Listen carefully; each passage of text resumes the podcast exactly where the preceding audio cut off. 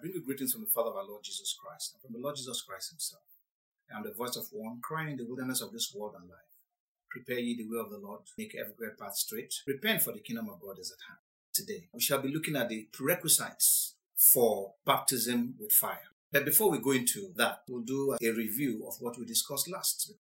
Last week, we defined baptism with fire as the immersion or submersion of the Christian in trials, tribulations, temptations, afflictions, deprivations, hardship, persecution, and so on and so forth. But where he emerges from that immersion with his faith in the Lord Jesus Christ intact and stronger. We also said that baptism with fire seeks to prove the genuineness of our faith. It seeks to prove the authenticity of those who are to be empowered by God for the work of ministry. Satan wants to prove that these people are not worthy. God wants to prove that these people are worthy. And so we have that contest, as it were. And when we have been proven that we are worthy, we have been authenticated by God, we are then empowered, like Lord Jesus Christ. He was filled with the Holy Ghost when the Holy Ghost came upon him.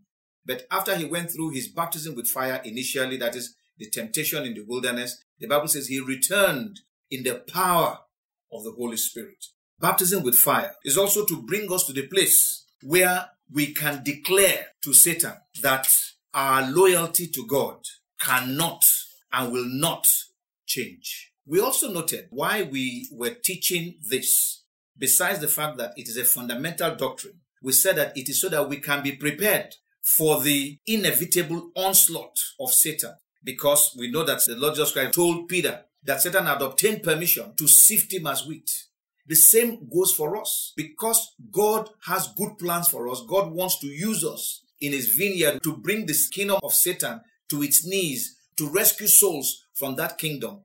We have that onslaught from Satan where he says, I want to sift these people that you want to give this authority to. So we are being prepared for such inevitable things. The Lord is also alerting us to the imminence of such temptation, attacks, persecution, hardship, of things that Satan would want to use to rubbish our faith so that we will be able to stand. Like he told the church in Smyrna, be faithful. He will put some of you in prison. He will even kill some of you, but be faithful till the end. So we are being warned, we are being alerted to Satan's plans so that we will not be ignorant of these things. Finally, we are teaching this so that you can overcome Satan's ploys, tricks, antiques, strategies, wiles Finally, we saw how baptism of fire can occur. We spoke about being insulted and you are not talking back. You are not trying to defend yourself, even when you are lied against. You leave everything for God to vindicate you.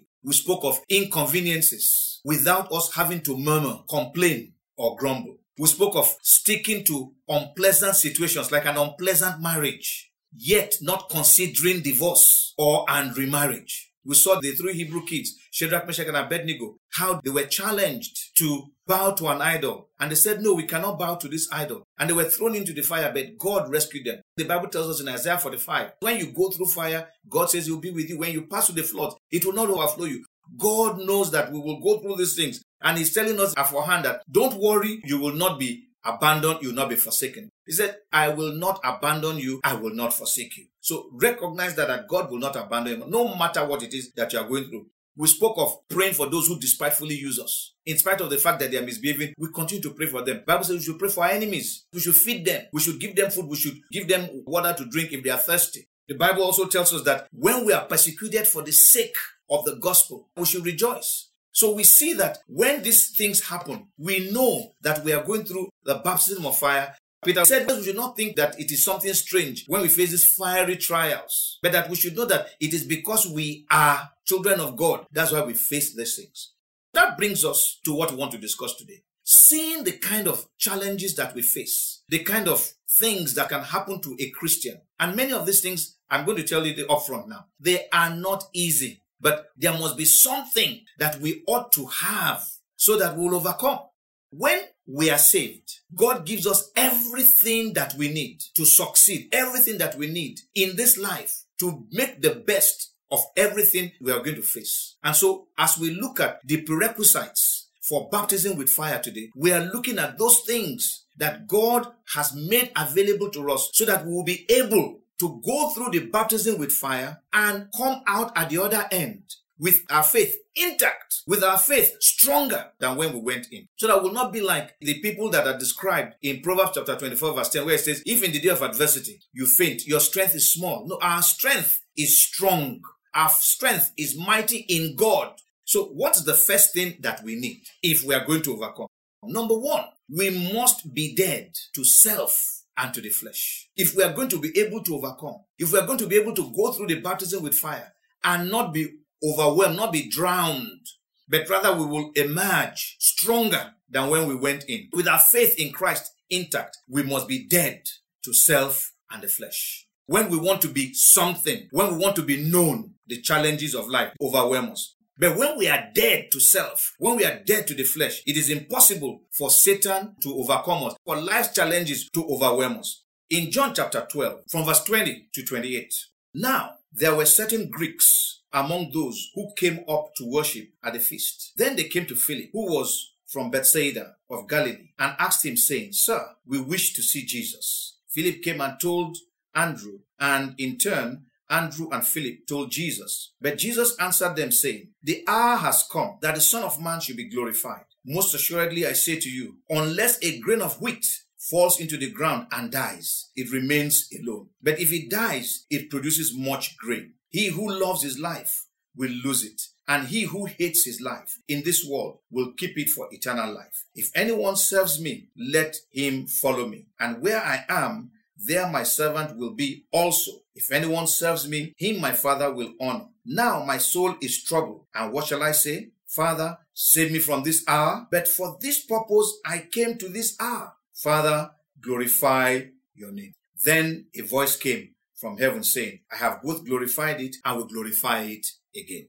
So the first thing we are going to have to deal with is our flesh, the self life. It must be done away with if we are going to truly, truly overcome. Otherwise, we are going to have a situation where Satan will use these things and lure us. He would use things that the self life likes and lure us. The flesh is a euphemism for the sin loving nature of man. When we say die to the flesh, we are talking of being dead to sin, hating sin. As long as you don't hate sin as God hates sin, you will be tempted and you will make an excuse for sin. So the first thing that you must possess is death to self. The Lord Jesus Christ said, except the corn of wheat dies, it will remain alone. But if it dies, it brings forth many fruit. We are going to be productive spiritually when we are dead to the flesh, when we are dead to self.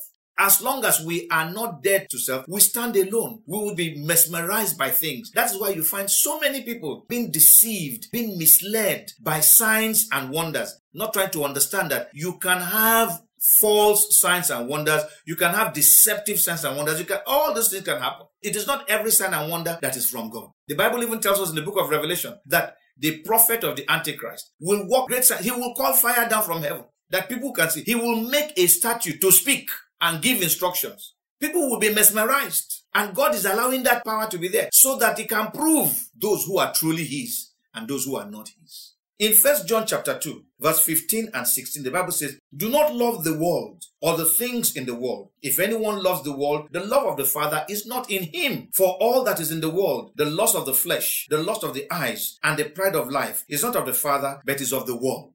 So those things that makes us to be proud. Those things that we love, that we delight in, the good clothes, the new fashion, the desires that we have, the things that we see with our eyes and we must have. Those things, the Bible says, they are not of the Father. They are of the world. So we must not love those things. James chapter 4, verse 4 says, Adulterers and adulteresses, do you not know that friendship with the world is enmity with God? Whoever therefore wants to be a friend of the world makes himself an enemy of God as long as the flesh is alive, you will be hostile to God. In Romans chapter 8, reading from verse 5, the Bible makes it absolutely clear that if a person is in the flesh, he cannot please God. In fact, he's hostile to God. Romans 8 from 5 says, For those who live according to the flesh set their minds on the things of the flesh, but those who live according to the Spirit, the things of the Spirit. For to be carnally minded is death, but to be spiritually minded is life and peace. Because the carnal mind is enmity against God, for it is not subject to the law of God, nor indeed can be. The carnal mind, that is the man who is still in the flesh, is hostile to God. In verse 8, it says, So then, those who are in the flesh cannot please God. Because people are in the flesh, they can never please God, no matter how much they try. In Galatians chapter 2, verse 20, Paul writes, He says, I have been crucified with Christ. I am dead. My flesh has been crucified. It is no longer I who live, but Christ lives in me. And the life which I now live in the flesh, I live by faith in the Son of God, who loved me and gave himself for me. It is no longer I living, that is, the flesh is dead. I live by faith, by putting my trust in the Son of God. I live by depending on the Lord Jesus Christ. My entire being is dependent on Christ, not on myself. So I don't have a like per se. I like what the Lord likes. I hate what the Lord hates. I live by faith. I am dead to the flesh. It's something that we die daily. It's not a once and for all. No, every day. Because every day we wake up, we are confronted with things that seek to draw our attention to lure us away. I think it's in James chapter 1, where the Bible warns us against temptation. It says we should be careful that God does not tempt anyone to do evil. God can never, because he himself is not tempted by those things. Neither is he tempted to do evil. He says, and Satan successfully tempts us when our desire, the flesh is still alive, the self is still alive. And so it is drawn, it is lured away by temptation. And I think I've described that before. If you put a nail in a piece of wood, a magnet is likely to attract the piece of wood because of the nail in it. But if you remove the nail, the magnet can never draw the piece of wood. The thing that draws us to commit sin is the flesh and the self life. If those things can be killed, we will overcome. So when we are dumped into the baptism with fire, we will always overcome. That was why when Satan was tempting the Lord to turn stone to bread, food was not the issue for the Lord. What was the issue for the Lord was, what is my father saying? Man shall not live by bread alone, but by every word that proceeds out of the mouth of God. That is why all these people who are preaching and teaching about money and teaching about the good life and teaching about greatness and all those things, they are not helping you. You need to get to the place where you recognize that it is what God loves that you love. It's what God hates that you hate. You don't act based on your whims and your caprices. In Galatians chapter 5 verse 24, the Bible says, those who are Christ's have crucified the flesh with its passions and desires. I've explained this before. If you have a serpent that has laid eggs in your compound and you kill the snake, all right, but you leave the eggs there, the eggs will hatch and they will become worse. They're even going to be more than the one snake that you've killed. The passions and desires are those things that we have grown with over time. When we got born again, the flesh was actually killed, but the passions and desires are the eggs that have been laid there and they are hatching. We have the nature to sin, but we must now kill it. We must go to the cross of Christ and have it crucified. That's why Paul said, I have been crucified with Christ. And so he says here now, those who are Christ have crucified the flesh along with his passions and desires. I no longer have a desire of my own. My desire is what God has for me. To do thy will, O Lord. That is all that matters now. And unless we have that as a prerequisite in our lives, we will not be able to overcome the challenges of the baptism with fire. In John chapter 21, 18 to 19, the Lord Jesus Christ warned Peter. He said, Most assuredly I say to you, when you were younger, you gathered yourself and walked where you wished. But when you are old, you will stretch out your hands, and another will gird you and carry you where you do not wish. This he spoke, signifying by what death he, that is Peter, would glorify God. And when he had spoken this, he said to him, follow me. If you are not dead to yourself and to the flesh, this kind of warning will scare you. You'll run away. But when you have died to it, you know that come what may, God will have to help me because I have to overcome it. The second thing that you need is that you must be prayerful. In Matthew chapter 26, when the Lord was about to face his crucifixion, he went to the Garden of Gethsemane to pray. And he took along with him Peter, James, and John. So let me read it from verse 36. Then Jesus came with them to a place called Gethsemane and said to the disciples, Sit here while I go and pray over there. And he took with him Peter and the two sons of Zebedee, that's James and John, and he began to be sorrowful and deeply distressed. Then he said to them, My soul is exceedingly sorrowful, even to death. Stay here and watch with me. He went a little further and fell on his face and prayed, saying, O my father, if it is possible, let this cup pass from me. Nevertheless, not as I will, but as you will. Then he came to the disciples and found them sleeping and said to Peter, What? Could you not watch with me one hour, watch and pray, lest you enter into temptation. The spirit indeed is willing, but the flesh is weak. What was he saying there? He said, Look, Peter, yes, I'm praying because I have my own challenges to face, but you watch and pray. He went with three people, but here he was focusing on Peter. Why? Because Peter's own was very, very imminent. The others were going to face that, but for Peter's own, it was so imminent. And he was wondering, why you sleeping? You mean you can't watch? You can't pray for one hour? Temptation is lurking. In Genesis chapter 4, when Cain and Abel brought their sacrifices to God, and Abel's was accepted and Cain's rejected, God called Cain and said, Why are you angry? If you do what is right, will you not be accepted? Go and do what is right. He said, Look, sin is knocking at the door. His desire is to have you, but you have the capacity to overcome it. That was all Cain needed to do. But instead, he went and was having a conversation with Abel and probably got angry as a result of it and killed Abel. It's the same thing here. To overcome it, watch and pray lest you enter into temptation. The Lord himself was facing his own and was praying, talking to the Father about himself and what he needed to do. But here we have a situation where Peter was not even focusing on the prayer. He was sleeping. Verse 42. Again, a second time, he went away and prayed, saying, Oh, my father, if this cup cannot pass away from me unless I drink it, your will be done. And he came and found them asleep again, for their eyes were heavy. So he left them and went away again and prayed the third time, saying the same words. There's very little God can do when he's asking you to pray and you are not just doing anything. Eventually, we see the carnality in Peter coming up. In verse 56, the Bible says that when eventually they came to arrest the Lord Jesus Christ, all the disciples forsook him and fled. But there's a note there. Let me read further. Verse 57 now says, And those who had laid hold of Jesus led him away to Caiaphas the high priest, where the scribes and the elders were assembled. But Peter followed him at a distance to the high priest's courtyard, and he went in and sat with the servants to see the end. Peter was following the Lord, but at a distance. We are not prayerful, the boldness to stand for Christ is just not there. We end up sitting in the congregation of the enemies of God, sitting there and talking with them and engaging in conversation with them. And then if we read further from verse 69 to 75, the Bible says, Now Peter sat outside in the courtyard. This is while the Lord was being tried inside. This was the same Peter who had boasted, I'm ready to die for you.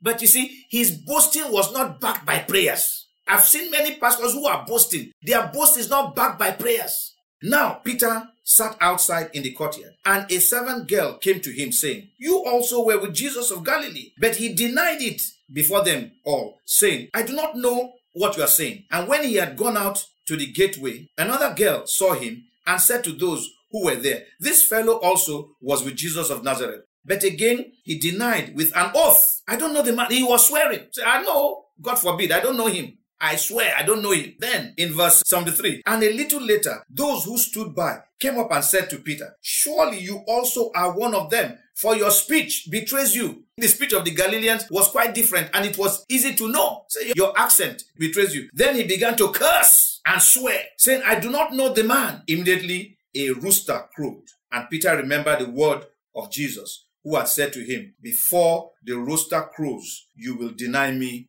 three times. He denied him. Why did Peter deny the Lord? He wasn't prayed up. He didn't pray. The prayer would have bolstered his faith, would have helped him.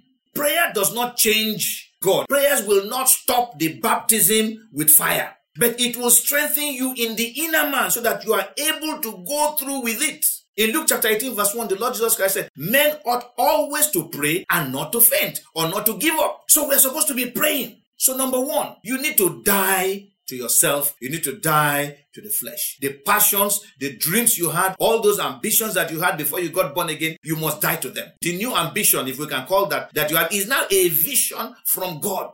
Whatever it is that God wants you to do, that is what you do. It is no longer what the world wants you to do. The world might say to you, you can be the best architect in the world, but God will say to you, I'm not telling you you are going to be the best of anything. Go and preach the gospel. That's all. And you must give up all those things that you've had as a way of thinking that this is the best thing for me. You must give those things up and go with Christ. Number two, be prayerful. How do you know when temptation has come? Because it can be very subtle. Eve was sitting down in one corner when Satan came through the serpent and said, Has God told you not to eat of any of these trees? Say, No, it was only one tree, the one in the midst. And there were two trees in the midst. And then the devil began to put ideas in her head. And that was it. So we must be prayerful at all times. We must be watchful and prayerful. The third thing that you need to have as a prerequisite is that you must be ready to follow the master all the way. There's no half and half to this thing. You are either following the Lord or you are not following him at all. In Luke chapter 14, from verse 25, now great multitudes went with him and he turned and said to them, If anyone comes to me and does not hate his father and mother, wife and children, brothers and sisters, yes, and his own life also, he cannot be my disciple. People were following the Lord, but they were not ready to follow him all the way. They were following him as long as there were miracles and signs and wonders to benefit from. Like we have today, many people go to church as long as there are miracles to benefit from. As long as there's what they consider a good prophecy. You will be great. You will win a lottery. You will travel to America. You will travel the whole world. They are happy. But the minute you mention that the judgment of God is coming, they say, no, no, something's wrong with that kind of prophet. God doesn't prophesy like that. Those are the people he's talking about here. He said, except you hate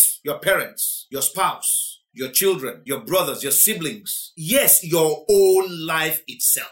Says you cannot be my disciple. We must follow the Lord all the way. In verse 27, it says, And whoever does not bear his cross and come after me cannot be my disciple. I think I've explained this before. During Roman occupation, whenever you saw a man carrying a cross, you were seeing a man going to his own execution. And so what is the Lord saying? He says, Are you ready to die? Pick up your cross to show that you are ready to die anytime. His disciples were ready to die. After the Lord had resurrected and had breathed upon his disciples, they became emboldened when the Holy Spirit came upon them. They were ready to die. In fact, they rejoiced when they were flogged. And we know how they were martyred and how they prayed for the people who were killing them and said, Lord, don't take it to their charge. They don't know what they are doing. Until you are ready to follow the Lord all the way, not just for signs and wonders, but when suffering comes, when life challenges come, you are ready to stick with Him, ready to be there with Him. Unless that, you're not going to make it. He says, For which of you, intending to build a tower, does not sit down first and count the cost, whether he has enough to finish it, the foundation, and is not able to finish? All who see it begin to mock him, saying, This man began to build and was not able to finish. You can read the rest. What he's saying here is, Have we sat down to count the cost? There is a cost. The baptism with fire is that cost. There's a price to pay. Have you counted the cost of Christianity? Christianity is not a bed of roses. No, there are challenges in it. There are things that you have to do. Are you ready for it? Have you sat down to take stock of what it will cost you to be a Christian? Somebody wrote once, he said, if you were accused before a law court of being a Christian, would there be enough evidence to convict you. Now that's a very strong statement and you need to give it a thought. If they say you are a Christian, what are they saying? They're saying you say you will not bow to any born except God. Will there be enough evidence to actually convict you? Or will there be proof that you have bowed several times to things that are not even of God? Sit down, count the cost. There is a cost. The baptism with fire comes to draw out that cost and say, this is what you are going to pay. Are you ready to pay that price? Are you ready to do that?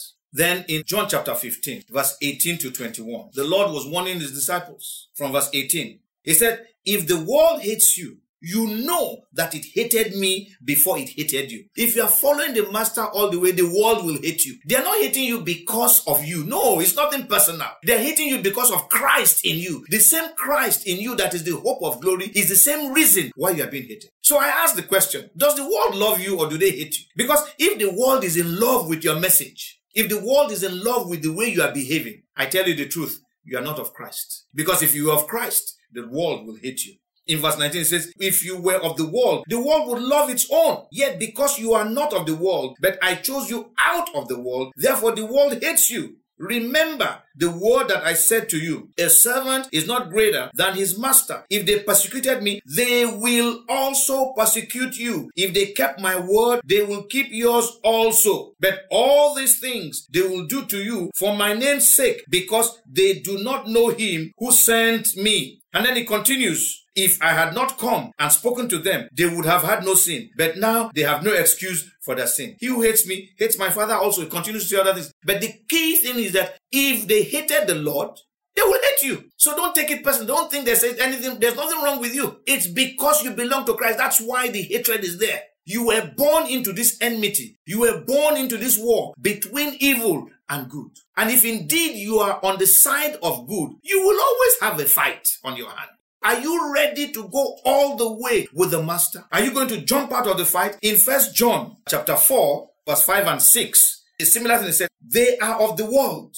Therefore they speak of the world and the world hears them. We are of God. He who knows God hears us. He who is not of God does not hear us. By this we know the spirit of truth and the spirit of error. So let's stop feeling that, oh, this thing is so hard. How come people hate us? How is it that people don't like us? They want to kill us. They want to do this. They want to do that. That is because you have Christ on the inside. If indeed you have Christ on the inside, that is what they are seeing. And their father, their master, Satan, has turned their hearts to fight against you. There is no appeasement that you are going to give that is going to stop that fight. It is a fight you have been born into. It will continue until the day you leave this earth, until the day the Lord Jesus Christ returns. So be ready to follow the Master all the way. Be ready to carry your cross. Be ready to love the Master more than any other thing that you love. It's not saying that you should relinquish your responsibility to your parents or to your family or to your siblings. No, he's saying compared to how much you love these people, the love for him will seem like you hate them. It's not that you hate them, no. But the reality is that as you love the Lord, he will now give you the capacity to love them in a way that does not compete with your love for God. This is the only way you are going to be able to overcome when you are immersed in that fire because God will be telling you what to do. I heard the story of a man, a very sad story. The Romans had grabbed this man and had told him to confess that Caesar was Lord and Jesus was not Lord. And the man held his own for three days. Then they brought his daughter and began to torture the girl. And the girl was crying, Daddy, Daddy, Daddy. The man said, Lord, you know, if it's only me, I will give everything. But because of this poor girl, I have to do what I have to do now. And he renounced the Lord and confessed Caesar as Lord. They released him, but the girl died a few days after. And the question is, if only he had understood that you have to count the cost, that it will cost you the lives of so many other people to serve God. The girl was going to die anyway. The Almighty God will help us to receive understanding and wisdom. So, number one, you must die to self and the flesh, its passions and its desires. Your ambitions and all those things must die. Secondly, you must be prayerful at all times because you don't know when it's going to come. Be prayerful at all times. Be ready in the place of prayer. Prayer will strengthen you in the inner man. Thirdly, follow the Lord all the way. You cannot have a half and half following. You are either 100% with the Lord or you are not with him at all. 50% with the Lord will not do. 90% with the Lord will not. 99.9% with the Lord will not do. It has to be 100%.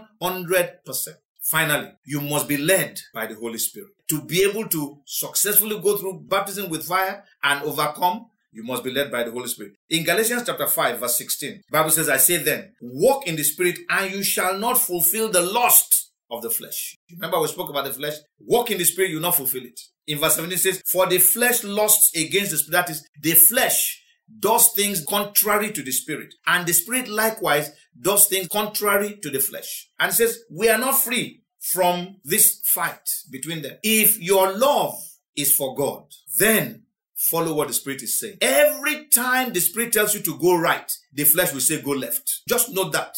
It is not possible for the flesh and the spirit to agree. They will never agree. It's like wanting to mix water and oil. It will never work. If you place that combination on fire, you have an explosion and sparks will fly because they will never mix. The spirit and the flesh can never mix. You are either spiritual or you are fleshly. It's as simple as that. It's as straightforward as that. Reading from verse 19 to 25, we see when somebody is in the flesh, the kind of things that we will find him doing. 19 says, Now the works of the flesh or the activities of those who are in the flesh are evident. They are clearly seen, which are adultery, fornication, uncleanness, lewdness. Uncleanness here refers to homosexuality, bestiality, and those other unclean sexual acts. Lewdness talks about the sensuality that is in our dressing, in our messaging, in our speech, and so on and so forth. Sexting is part of lewdness. The way women dress, even in our churches, there's a lot of lewdness in the dressing. And all they tell you is that God is only interested in the heart and not dress. No,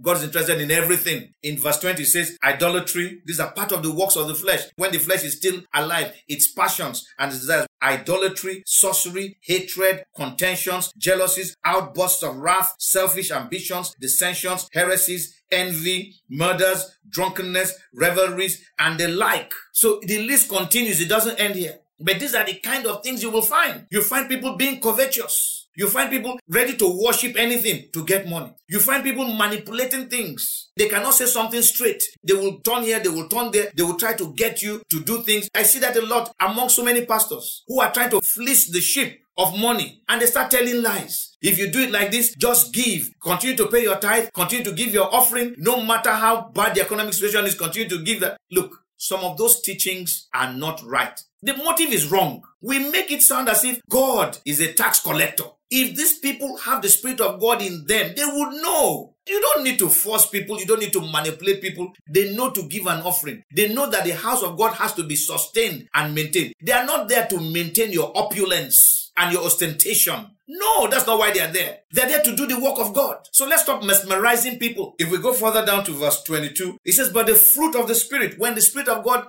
is working in your life, when the internal activity of the Spirit is taking place, he says these are the results love, joy, peace, long suffering, kindness, goodness, faithfulness, gentleness, and self control. You will find these things there. Love epitomizes the fruit of the Spirit, actually. You will love those who hate you. You cannot hate anybody. You will love. But when the flesh is at work, hatred will be the sign. You will have the joy of God in your heart. Even though things are going bad, you still have that joy. The Bible says, the joy of the Lord is your strength. You'll be strong against everything. Sometimes when we are cast down, when we are depressed, that is when Satan comes to tempt us and we go and do foolish things. We'll have peace, tranquility in the midst of turmoil. You will know that you know that you know that God is in control. You will not be misled. And then, of course, we've read verse 24 where it says, those who are Christ have crucified the flesh and its passions and desires. In verse 25 it says, if we live in the spirit, let us also walk in the spirit. Let's be led by the spirit. If we claim to be spiritual, then let's be led by the spirit of God. In First Corinthians chapter 2, verse 12 through to verse 14. Now we have received not the spirit of the world, but the spirit who is from God, that we might know the things that have been freely given to us by God.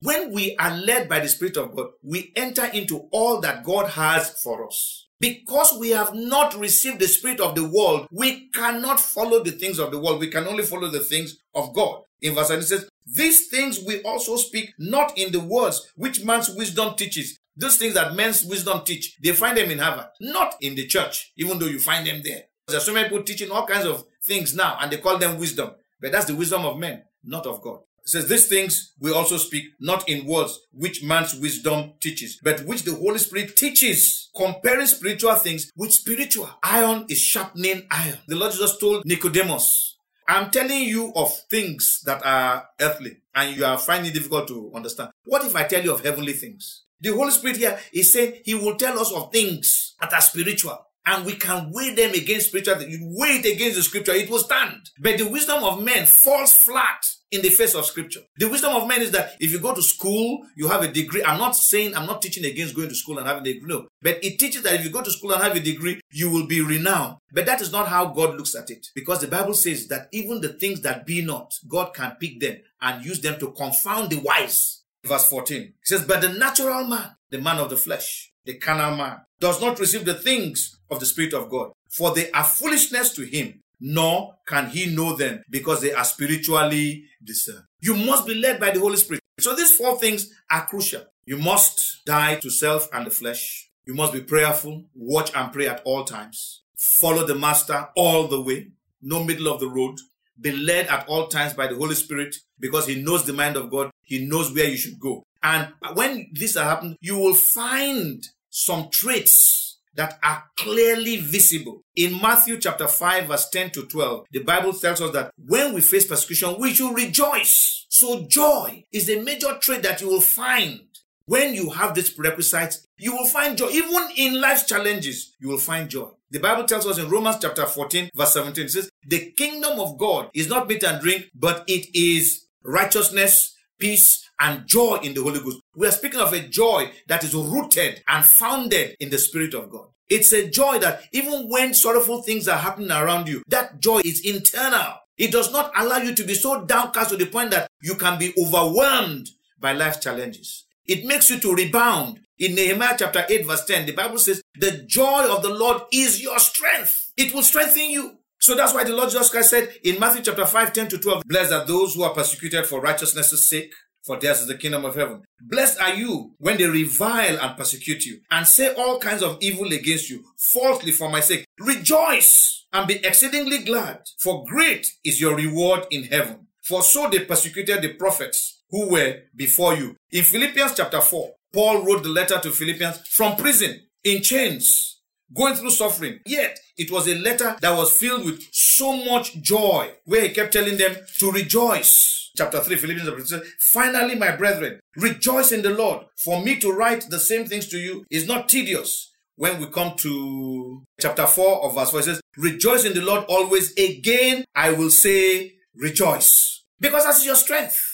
That trait gives you the ability to make Satan look small. When he brings something that he expects will shake you. Instead, you are having joy. The second trait, when we have this prerequisite in our life, is endurance. The ability to endure the challenges of life. In Hebrews chapter 10, verse 36, the Bible says, For you have need of endurance, so that after you have done the will of God, you may receive the promise. You need to endure, you need to persevere. In Romans chapter 5, verse 3 to 4, the Bible says that we can rejoice in tribulations and trials. We can have joy in those things. Why? It says because tribulation and trials produces perseverance or endurance. When you have joy during your trials, during the baptism with fire, you will see that you're able to endure. That joy builds within you the ability to endure. That endurance produces patience. In James chapter 5, verse 10, Bible tells us, My brethren, take the prophets who spoke in the name of the Lord as an example of suffering and patience. In verse 11 it says, Indeed, we count them blessed who endure. You have heard of the perseverance of Job and seen the end intended by the Lord, that the Lord is very compassionate and merciful. Your perseverance will build in you the ability to wait on God, to be patient. In James chapter 1, verse 2 to 4. He says, My brethren, count it all joy when you fall into various trials, knowing that the testing of your faith produces patience. Some translations will call it perseverance. But let patience have its perfect work, that you may be perfect and complete, lacking nothing. I heard once a preacher telling his congregants that many of you are going to bear the name patience. That you better change that name because that's how you wait and things will be passing you by. The husband you want to marry will pass you by. What kind of crazy teaching is that? What kind of madness is that? Patience is a fruit of the Spirit. In fact, the Bible teaches long suffering. So I don't understand what we are doing. That's why many Christians are unable to endure the challenges of life when they come because they don't even have patience to wait. People cannot wait for the outcome of things that God is planning to do in their lives. Finally, in First John chapter 5 verse 4, the Bible says, For whatever is born of God overcomes the world. And this is the victory that has overcome the world. Our faith. Your faith, your trust in God enables you to go through it, the baptism with fire, and come out on the other side far better. Joy, endurance, patience, and faith.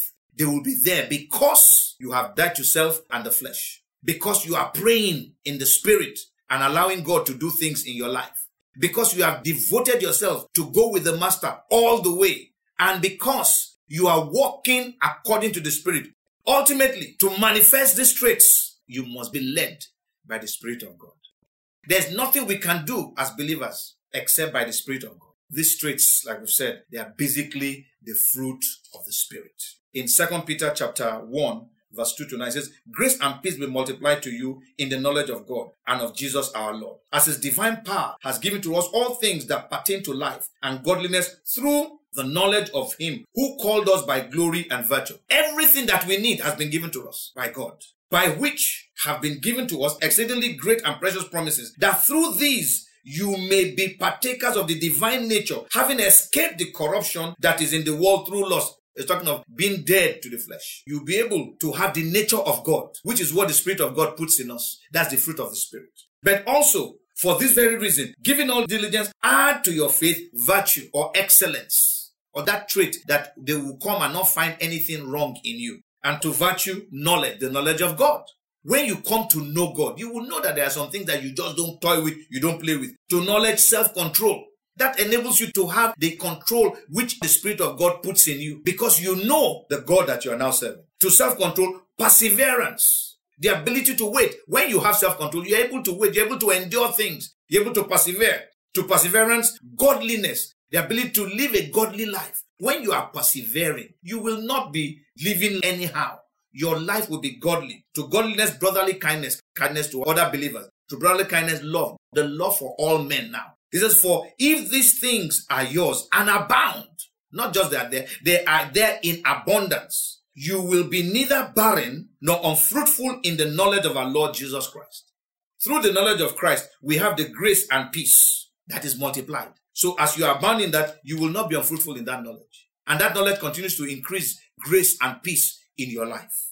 In verse 9, it says, For he who lacks these things is short sighted, even to blindness, and has forgotten that he was cleansed from his old sins. That's why you see a lot of people going back because they have not grown in the things of God. God has given us everything that we need to live a godly life here on the earth. And in giving us what we need to live a godly life on the earth, He has also put in us the ability to overcome when we're immersed in the challenges of life, in the things that would have derailed other people. You see those people who have gone through this thing coming out on the other side, stronger in their faith towards God, being more resolved to seek after God. By the grace of God, next week we should be able to hopefully bring us to the close of our discussion on the baptism with fire. Until we meet again, my prayer for you is that you would seek the face of God in the place of prayer, that you would continue to pray and understand that you have to die to yourself and to the flesh on a daily basis. Make up your mind to follow the Lord 100% and be resolved that you will be led by the Holy Spirit henceforth.